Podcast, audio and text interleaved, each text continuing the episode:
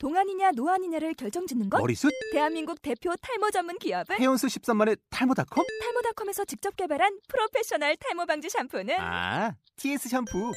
늘어진 두피 모공을 꽉! 단 한 올의 모발까지 꽉! 사용할수록 풍성해지는 나의 모발. 이제 탈모 고민 끝! TS 샴푸.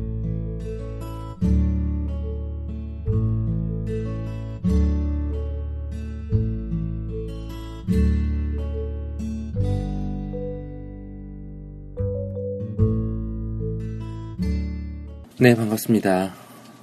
제이 언니의 아주 사적인 묵상 다섯 번째 시간입니다.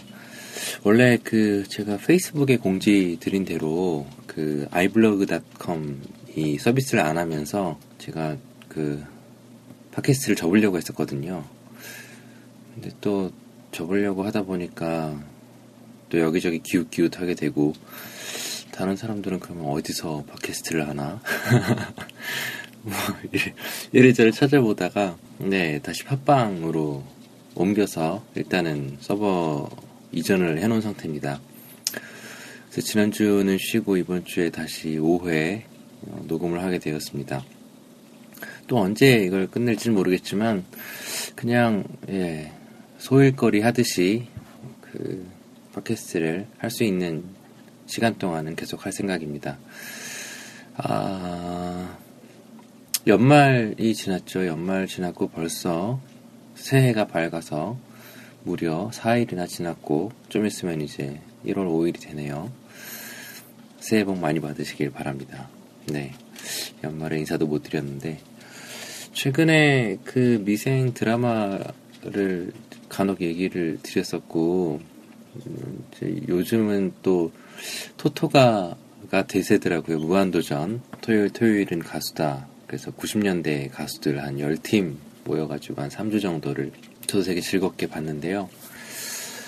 예, 뭐 저는 사실, 어, 영화도 최근에 재밌게 본 영화가 있는데, Clouds of Sils Maria라는 영화를 또 되게, 되게 재밌게 봤어요. 그래서 2014년 마지막 영화가 됐죠.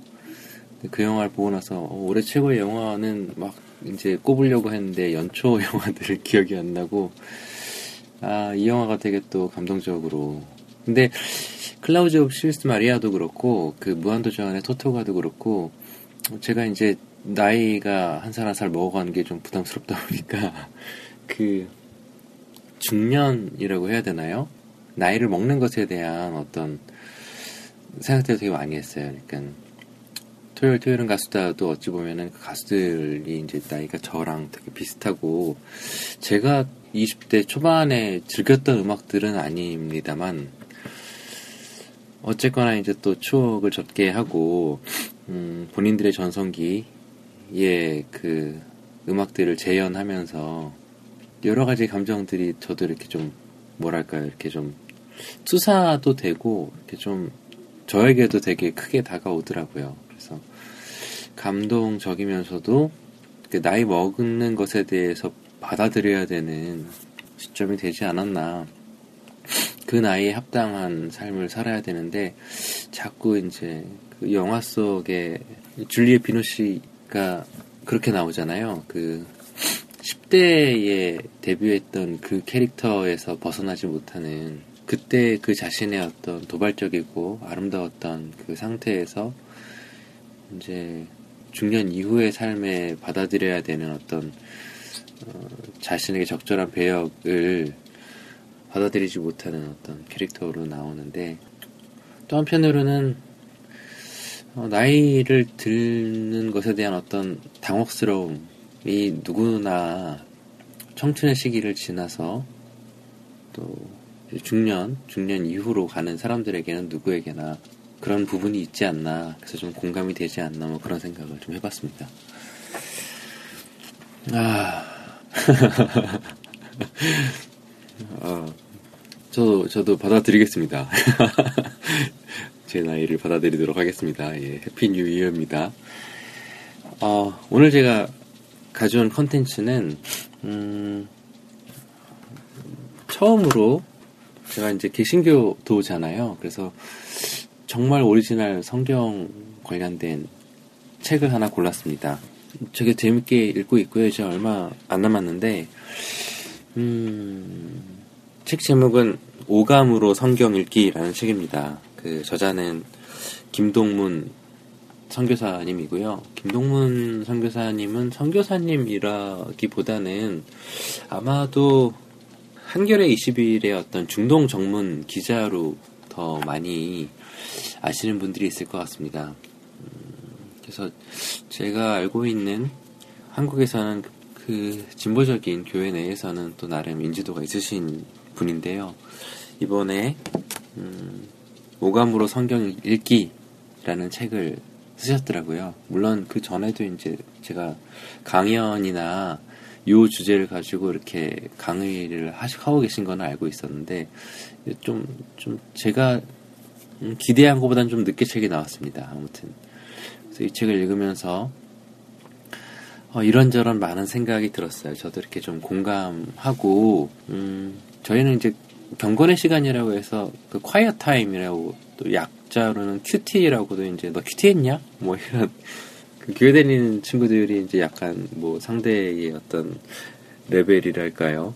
이를테면 이제 너 빨간 띠야, 파란 띠야, 뭐 이런 검은 띠야, 뭐 이런 것들을 확인하기 위해서 던지는 어떤 전형적인 표현이죠. 뭐 QT 했냐, 뭐 하나님과 관계에는 어떠냐, 뭐 이런 이야기들을 하는데 음, 흔히 개신교에서 하고 있는 경건의 시간, 그 QT, quiet time의 가장 큰 맹점은 2000년도 더 된 어떤 한 이스라엘이라는 민족, 그들이 겪었던 어떤, 그러니까 그 예수 그리스도가 오기 전에 있었던 어떤 상황들과 그 이후의 상황들, 그것이 뭐 구약이 됐든 신약, 신약이 됐든 상관없이, 음, 어떤 텍스트 이전에 context가 있었다는 거죠.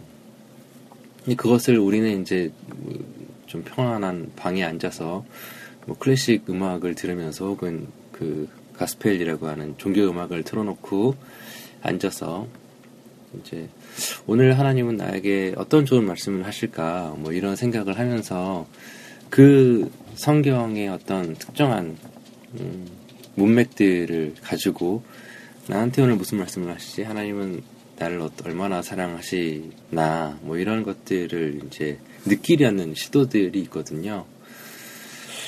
음, 그래서 거기서 오는 그 괴리감이 되게 크더라는 거죠. 그래서 저 같은 경우에도 큐티 할 때 항상 느끼는데 이제 뭐 환란 중에 뭐 기뻐하라 뭐 이런 본문이 있을 때 그 환란이라는 말에 대한 피부에 와닿는 느낌들이 정말 다르더라는 거죠.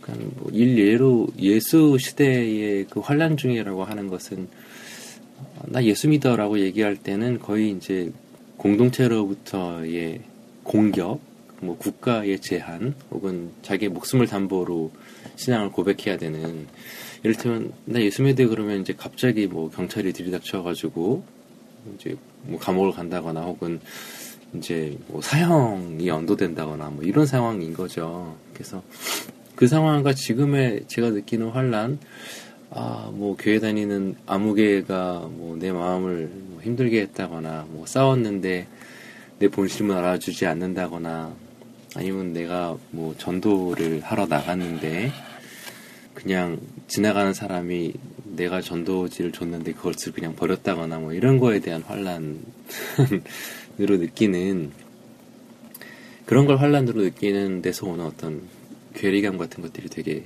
크더라는 거죠.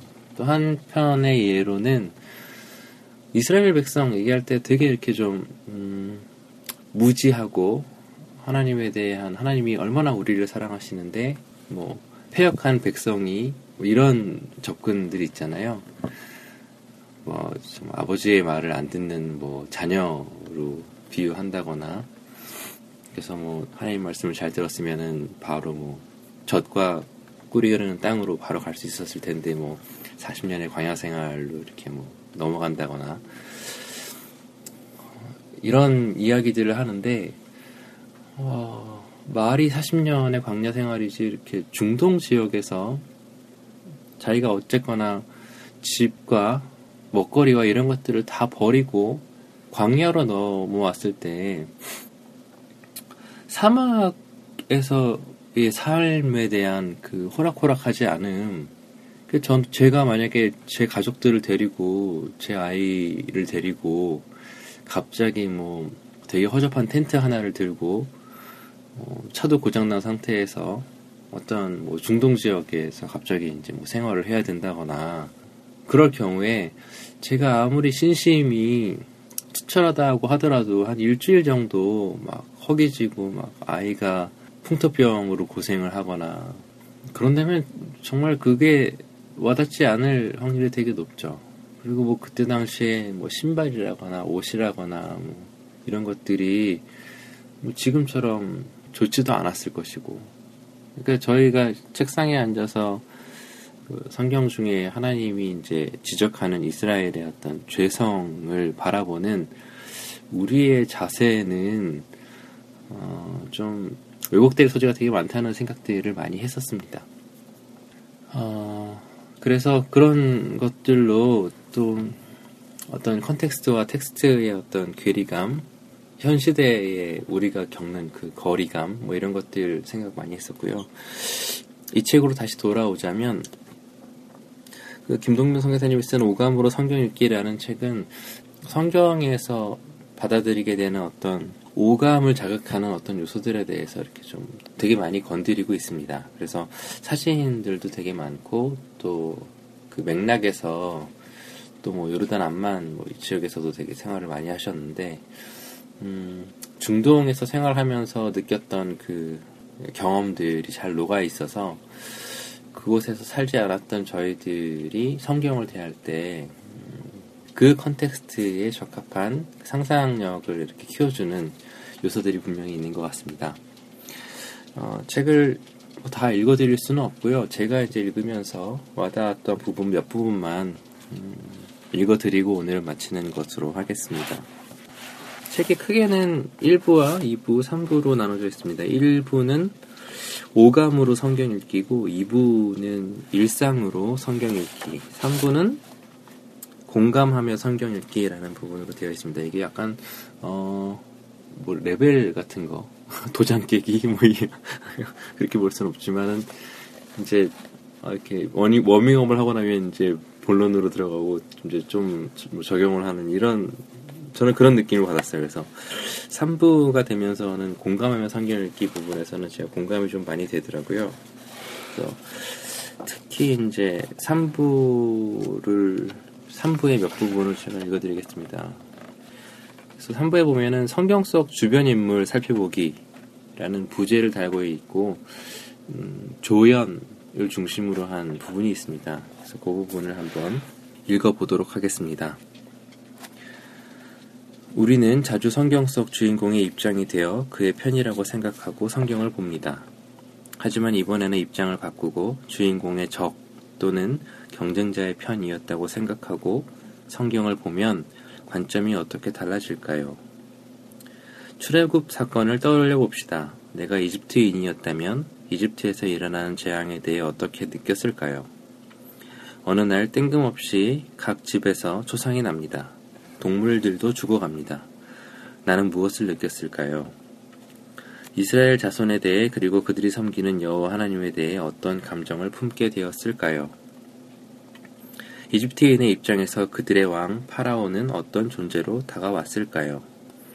야곱에게는 12명의 아들과 1명의 딸이 있었습니다. 내가 야곱에게 사랑받는 요셉과 베냐민이 아니라 차별당하고 무시당하던 다른 아들이었다면 나는 아버지 야곱에게 어떤 감정을 품을까요? 아버지에게서 남편의 사랑을 제대로 받지 못한 어머니를 둔 자식으로서 무슨 생각을 했을까요? 혹시 나는 저런 남편이 되지 말아야지, 저런 아버지가 되지 말아야지 하며 이를 악물지는 않았을까요? 지금부터 주연급 등장인물이 아니라 조연 또는 보조 출연자 아니면 대사 한마디 없는 군중의 입장에서 성경을 대해봅시다. 성경은 주인공에게만 주목하는 위인 전기가 아닙니다. 사실 가나안 혼인잔치에서 사건 현장의 주인공은 물떠온 하인들이었습니다. 예수님은 그 이야기에서 보조 출연자인 셈입니다. 요셉을 상인에게 팔기 위해 주도적으로 움직였던 유다의 아들들 입장에선 삼촌 요셉이 어떻게 느껴졌을까요? 라헬의 아들인 요셉, 그의 자녀와 레아의 손주들 사이에는 또 어떤 감정이 자리했을까요? 아버지에게 해를 끼친 삼촌들이 염치 없이 이주에 더우살이를 할 때 그 가족들을 바라보는 요셉 아들들의 감정은 어땠을까요?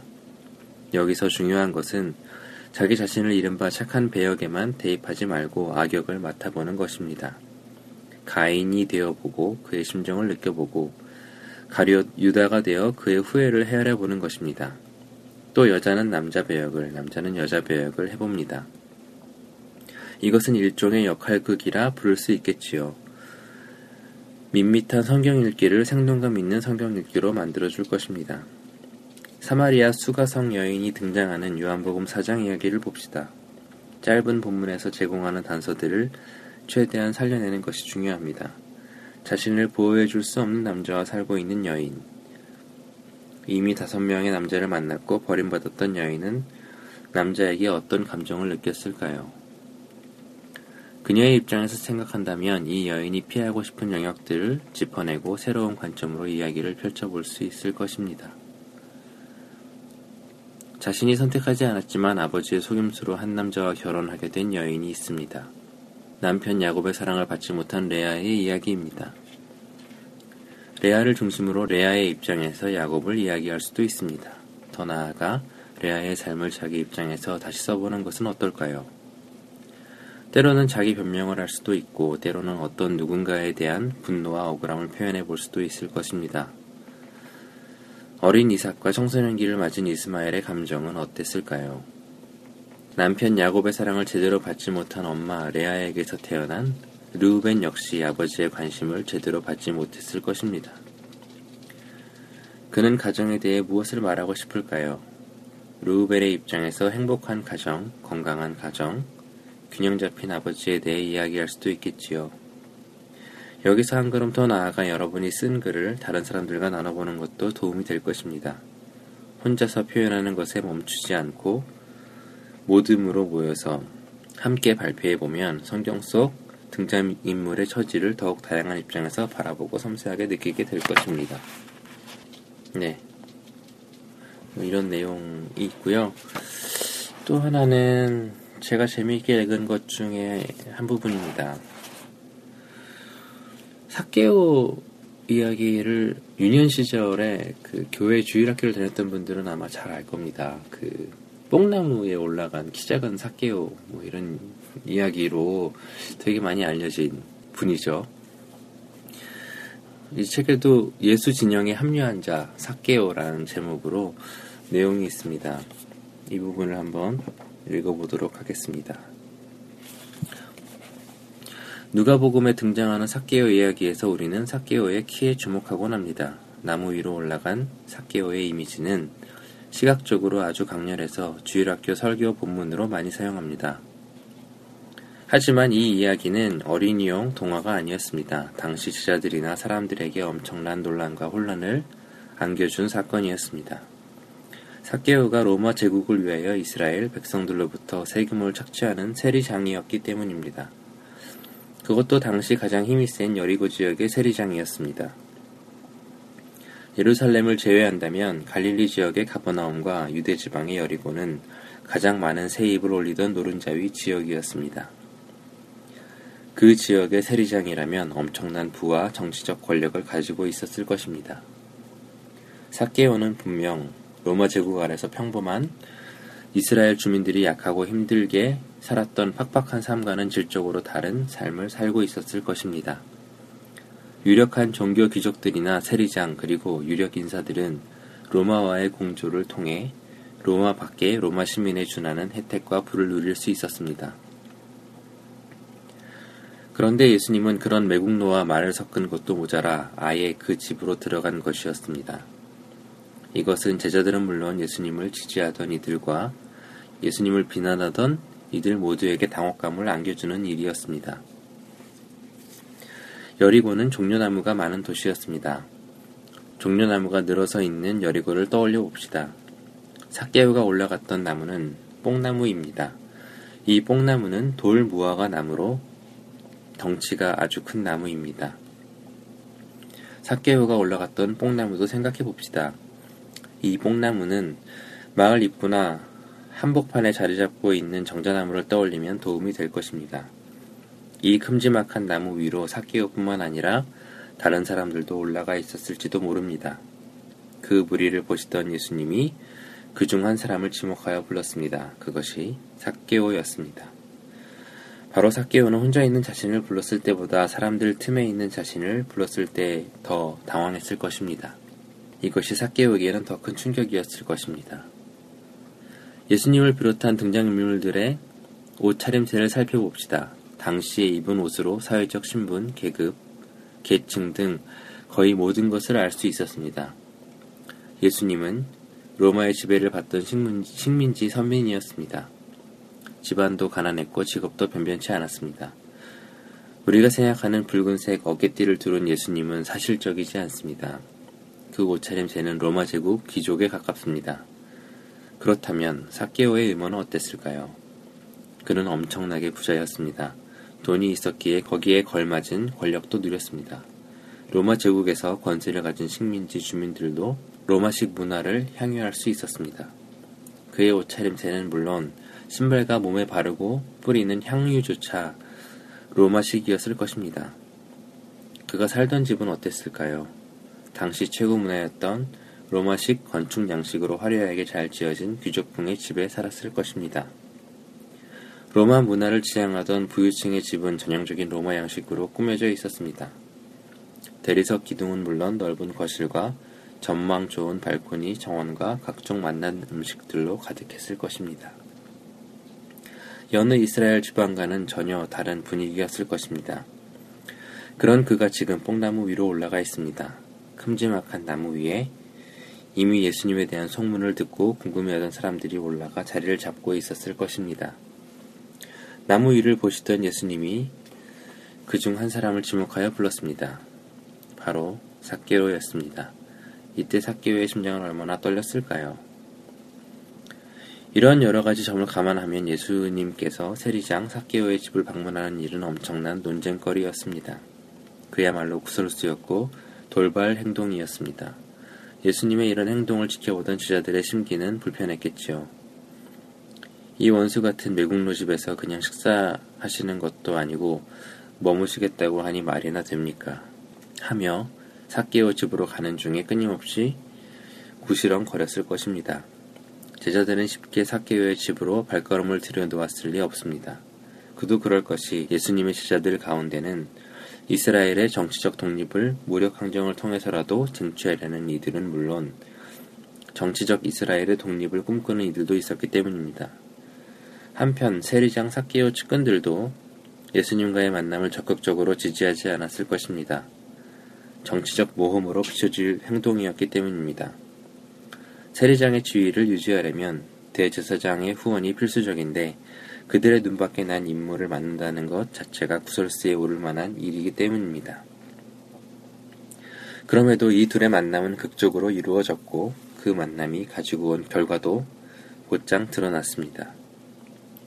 사케오 자신이 갖고 있던 부의 상당 부분을 환원해 주겠다는 가히 혁명적인 조치를 스스로 취하는 것입니다.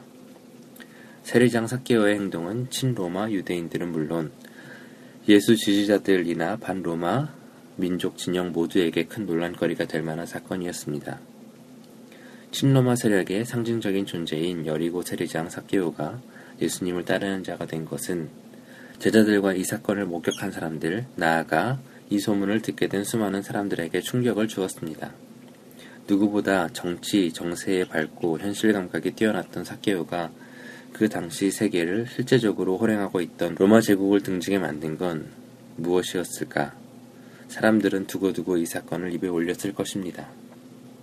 음, 저도 어렴풋이 기억이 나는데요. 그 주일 학교 그 초등학생 시절이죠. 그 키 작은 사케오 그림도 생각이 나는데 뽕나무의 그 뽕나무 자체도 말이 좀좀 웃기잖아요. 그래서 뽕나무라 그랬을 때 막 키득거리고 또 뭐 키 작은 사케오가 이렇게 나무 위에 올라갔는데 예수님이 이렇게 위를 쳐다보면서 어, 이렇게 내려오라 내가 너희 집에서 머물러야 되겠다 뭐 이렇게 얘기하면서 그 마치 아이 같은 사케오를 나무에서 이제 내려와서 그 집에 가서 밥을 먹으니까 사케오가 너무 이렇게 막 좋아하는 그런 그림이 생각이 나더라고요.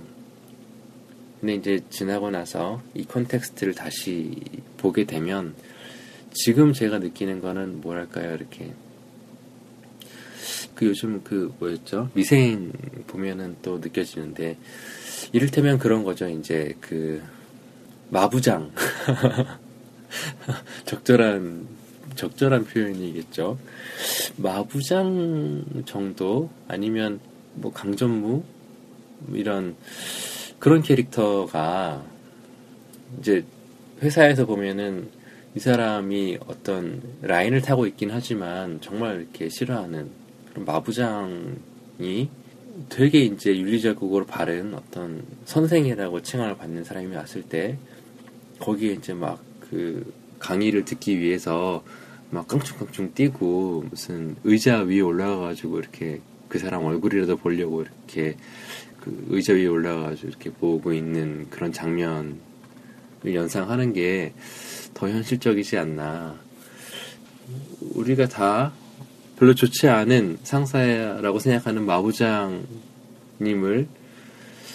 그 윤리적으로 올바른 어떤 강의를 하러 온 선생이 친하게 대하고 사무실에 가서 그 마부장과 함께 식사를 하겠다고 하고 이제 그런 상황들을 떠올리면 어 조금 이제 이해가 달라지죠.